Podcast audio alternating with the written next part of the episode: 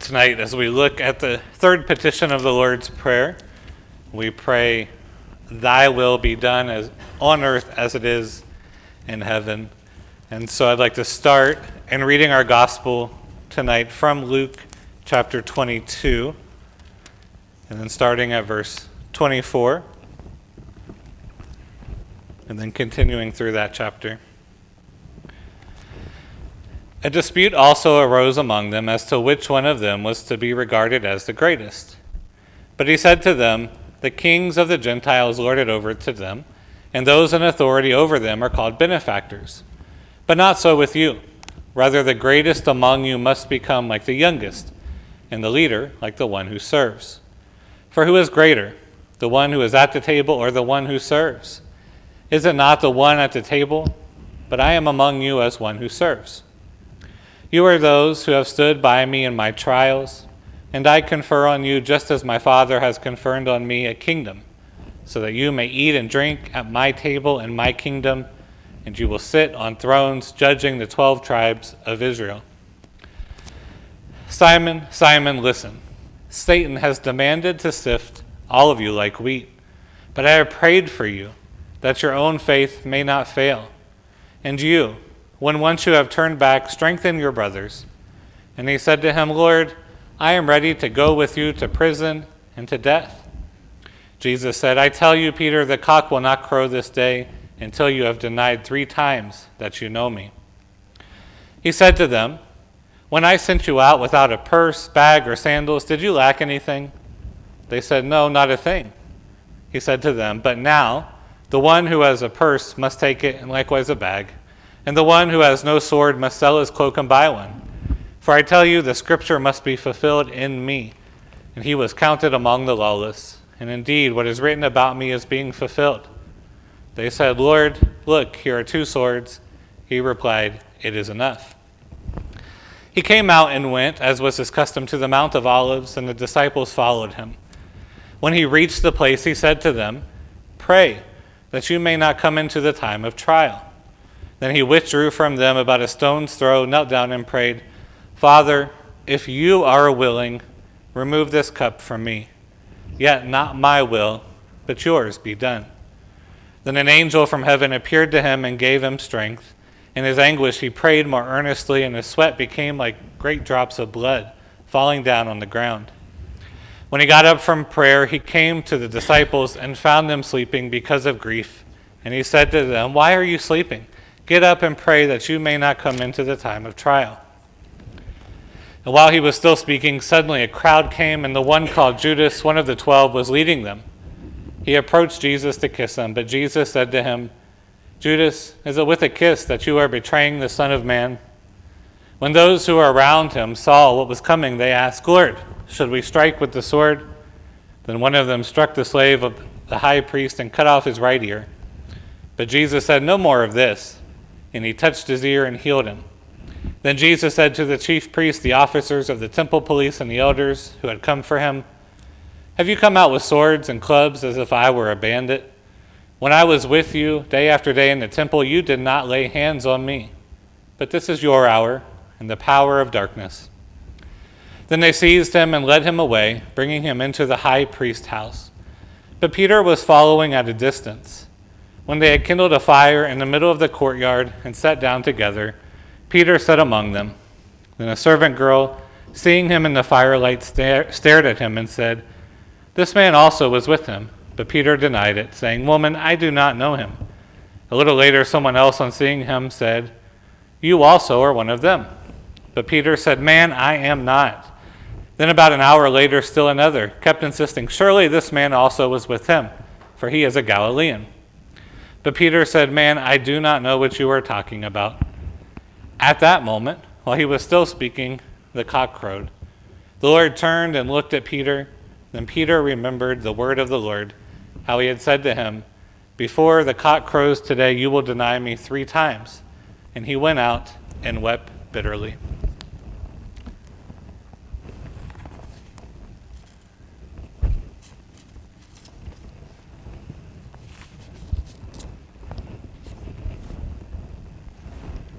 Well, we see in that in that gospel, of course, that that Jesus' prayer, of course, is quite simple in the Gospel of Luke and quite to the point. And he essentially prays exactly what he has taught his disciples to pray Lord, let your will be done. Right? If, if it's your will that this cup might pass, and let it pass, but ultimately, let your will be done. And so we see Jesus living out his very teaching of how to pray, right? This very beginning of prayer, let thy will be done. And in that gospel, we see all the ways in which the forces of this world and the forces of evil work against, try to work against God's will. Right? We see Satan, who's entered into Judas Iscariot to betray Jesus, trying to work against God's will. We see the temple priest, we see the authorities in Jerusalem, we see all of them working against what Christ was doing, trying to work against God's will. Right? But ultimately, as we'll see, all of those who try to work against God's will ultimately end up contributing into the fulfillment of God's will. And so, the one thing the gospel ought to teach us, the one thing we should observe through the story of the Passion, is that God's will will be done. Right? There's no force, there's nothing working against God's will that is going to prevent it. What God wants to be done will be done. And so, as we look at our third petition from the Lord's Prayer this evening, that will be done on earth as it is in heaven and we pack that apart, or we pick that apart and unpack it. I want to start with the end of that petition on that phrase, on earth as it is in heaven. Uh, been, and we've talked about this a little bit in previous weeks about what is heaven. You know, we talked about our Father who art in heaven. What does Jesus mean when he's talking about heaven?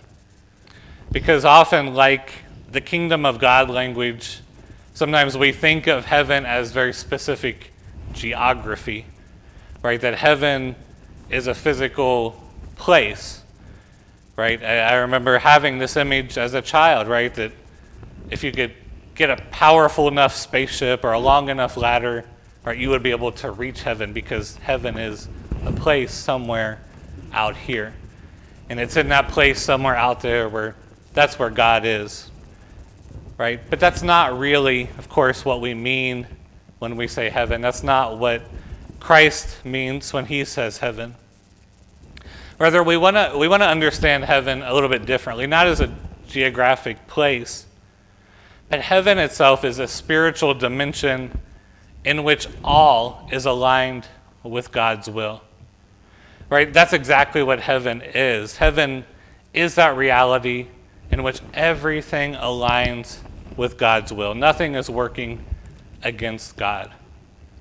Right? And so we understand, of course, heaven is the place of all goodness and joy and being in God's presence. Right? But that's exactly right. When we're aligned with God's will, then it is heaven. Right? That it is all good, it is all joy, it is all peace, it is all beauty, it is all truth. Because God Himself is all of those things. So, what God's will is then is heaven. And so, when we pray that God's will be done on earth as it is in heaven, right, we're praying that in some ways the reality of the heaven as everything aligned with God's will, that it would somehow intersect with our world. Right? So, the first thing we recognize then is that in our world, there is much that's not aligned with God's will. Right? And, and, that should be obvious to us. Right? There's suffering in this world, there's pain in this world, right? There's death in this world. There's much that works against God's will. And so, as Christians, we don't deny any of that. Right? We recognize evil for what it is, we name evil for what it is right? And so we see in the world that there are forces and there are things working against God's will. Right? So if we go back to Genesis, the very beginning, right, and we see we think about Genesis 3, Genesis 2 and 3 in the Garden of Eden, right? We see where things start to to fall apart. Things start to diverge from God's will. We see the serpent, we see Satan working against God's will. Right? He's he's putting this seed of doubt about God's word into Adam and Eve. Right? And we see Adam and Eve themselves misaligning themselves, diverging themselves from God's will. And so scripture teaches that it's that divergence, right? That no longer being aligned with God's will that leads to pain and suffering in this world. Right, so when we pray that God's will be done on earth as it is in heaven, right, we're not we're, we're not Pollyannish, we're not utopian. We understand, right, that things are not right in this world. And so we're asking God to begin to contribute in our efforts and our, our faith that things would start to become aligned with His will. So, one of the, the kind of overarching themes of all of Scripture then is first, you know, what is God's will? How do we know God's will? Uh, because it's, it's not this kind of spiritual, mystical mystery thing, you know, where we can't know God's will, but rather we know God's will because God's will is His Word. Right? That's how we know God's will. And Psalm 40, that we read earlier, speaks to this really specifically. You know, it says, God's will is in His law. Right? God's shown us what He wants. He's shown us what it is to live a good life. He's shown us what it is to live in the divine life. And so God shows us what His will is in through His Word. So the big theme in the Old Testament then becomes that when we're not aligned to God's word or God's will, right, that there is pain, that there's trouble. So one of my favorite illustrations of this is in the book of Jonah. Right? If you of course, you know the story of Jonah. You know, Jonah swallowed by a great fish, by a whale, or whatever that, that animal might be. But how does Jonah get there? Well, Jonah gets to that to the belly of the whale by not being aligned to God's will. Right? So if you remember the beginning of the book of Jonah, it starts like this. Now the word of the Lord came to Jonah, son of Amittai, saying, Go at once to Nineveh, that great city, and cry out against it, for their wickedness has come up before me. But Jonah set out to flee to Tarshish from the presence of the Lord. He went down to Joppa and found a ship going to Tarsus. So he paid his fare and went on board to go with them to Tarshish, away from the presence of the Lord. Right, and if you remember the story, then he tries to get on a boat and go to the other side of the world. Um, and God sends a storm that rocks the boat until they throw Jonah off. And then the wind settles down, but Jonah gets swallowed by a fish. But how does Jonah get from, you know, being a prophet of God to being swallowed by a fish? Well, he's swallowed by a fish because he's turning away from the word of the Lord. Right? He's not listening to the word of the Lord. He's not aligned with God's will. Right? And so this is this is a theme that's going to come up over and over in scripture about being aligned with God's will, being aligned with His Word. That's what keeps us spiritually afloat. If we're not aligned with God's will, we will suffer, right? It eventually leads to pain. Another kind of comical story like Jonah that goes with that theme in Matthew chapter 14.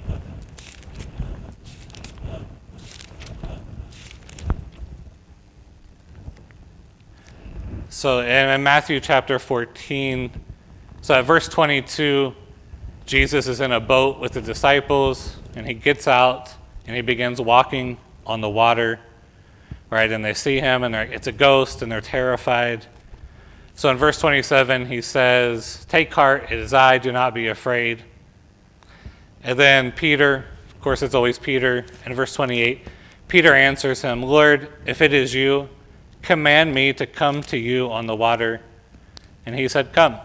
So Peter got out of the boat, started walking on the water, and came toward Jesus. But when he noticed the strong wind, he became frightened. And beginning to sink, he cried out, Lord, save me. And Jesus immediately reached out his hand and caught him, saying to him, You have little faith. Why did you doubt? And when they got into the boat, the wind ceased, and those in the boat worshipped him, saying, Truly, you are the Son of God. Again, I think that's a funny story personally that, you know, Peter and his boldness and his brashness says, Yeah, I can do this with you, Christ. Let me come out. And when he takes his eyes off of Christ when he's on the water, he begins to sink. And then he cries out for God's help once he begins to sink. But what's Peter's problem here? Well, he's no longer aligned with Christ. He, he no longer has that faith, that trust that Christ is going to take care of him. He no longer trusts Christ's word. When Christ says, Come out here, right, he loses his trust in that and he begins to sink. Right? And then that's a message throughout Scripture. Right? When we don't put our trust in God's will, when we don't put our trust in His Word, we begin to sink.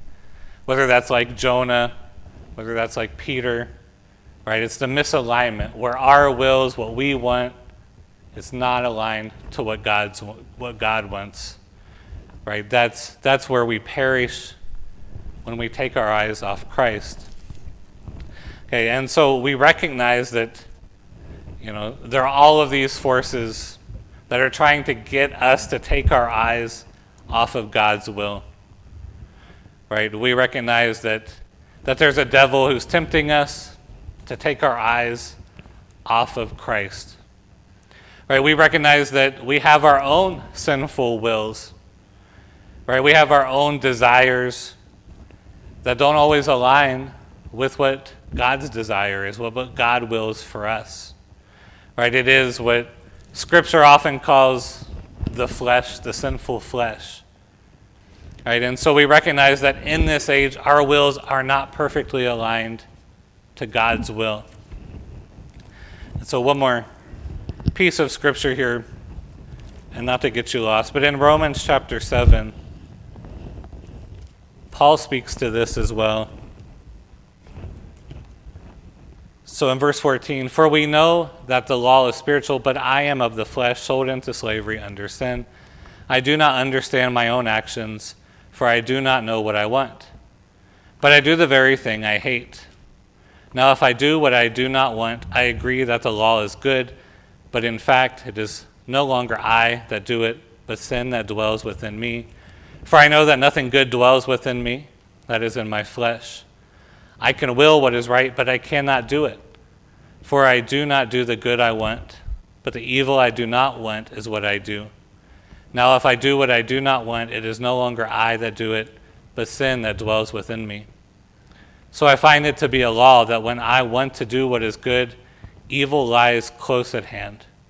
For I delight in the law of God in my inmost self, but I see in my members another law at war within the law of my mind, making me captive to the law of sin that dwells in my members.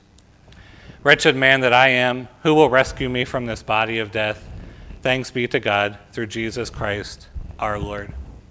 All right, so as Lutherans, we have this very strong understanding that our wills, as we're in this flesh, are always tempted to be misaligned with God's will.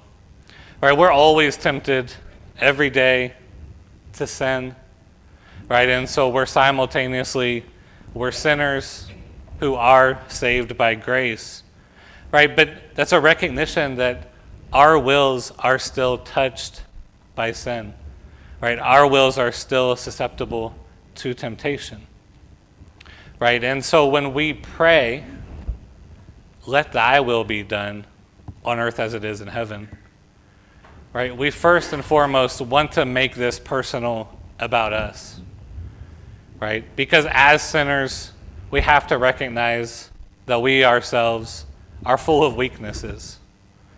right? And we're not going to get through this life of faith without God's intervention, without God's will being done in us. Right? And so when we think that we can, like Peter, walk out in the water on ourselves, or if we think like Jonah, we can go out our own way and just be fine, right? Then we begin to sink. Right? And so this petition, let thy will be done, first and foremost has to be a personal petition on our part. It has to be a recognition that our faith is totally and completely dependent on God. Otherwise, we will sink. And so, this prayer, the Lord's Prayer, and all of its petitions, but this prayer especially, it's a recognition that we're not in control.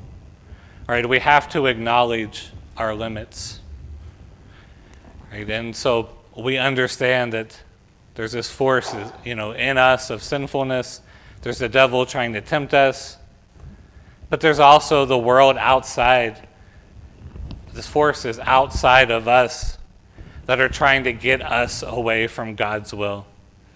Right? So, this idea, this prayer, let thy will be done, we see it in Scripture, we see it in church history, and it's often connected with persecution, with martyrdom, with those who are harassed for their faith.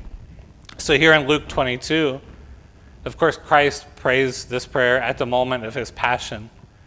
But if you were to read martyrdom accounts and accounts of Christians who are persecuted for their faith throughout history, right, this is the prayer that often comes back over and over in their stories. Because there's a recognition that there's an evil world out there that's trying to stop the spreading of the faith. And there's only so much that we as individuals can do about that. Right? And so we acknowledge our limits that we can do our best to live faithfully, but there's only so much we can do.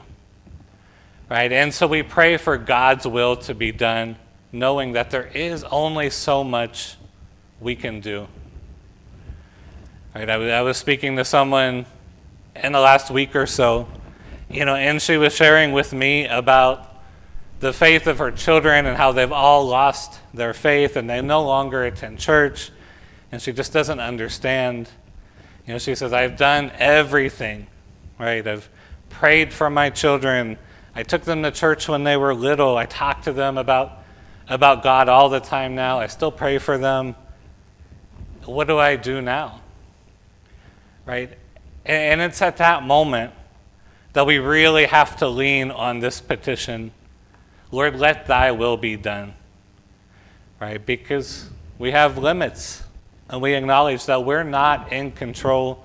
We're not in the control of the faith of others. We're not in control of this world. And so we take it to God and we say, God, let your will be done. Right? Let you handle this. I trust in your goodness. I trust that all things will work together according to what you want. So let thy will be done. And so when we pray that thy will be done, we're ultimately praying that we would desire just exactly what God desires, right? That we would desire greater realities, right? We may have an idea of what we want the world to look like. We may have an idea of what we want our lives to look like. But again, we have limits and so our desires aren't always good, they don't always line up to what God wants for us. Right? And so this petition, Thy will be done, is a recognition of saying, God, help my heart to be like your heart. Right? Help my heart to know what you want. Let it be aligned to you. Right? And I think we all have that experience in our lives where we've prayed for something very specific we imagined that if we got this prayer answered, that our life would be so our lives would be so much better. Right? If only God had answered this prayer this way, until in hindsight we recognize actually I'm glad that God didn't answer that prayer the way I wanted him to. Right? I'm glad that God worked it out in another way according to his will. Right? Because it was better. Right? God knew what I needed well before I knew what I needed.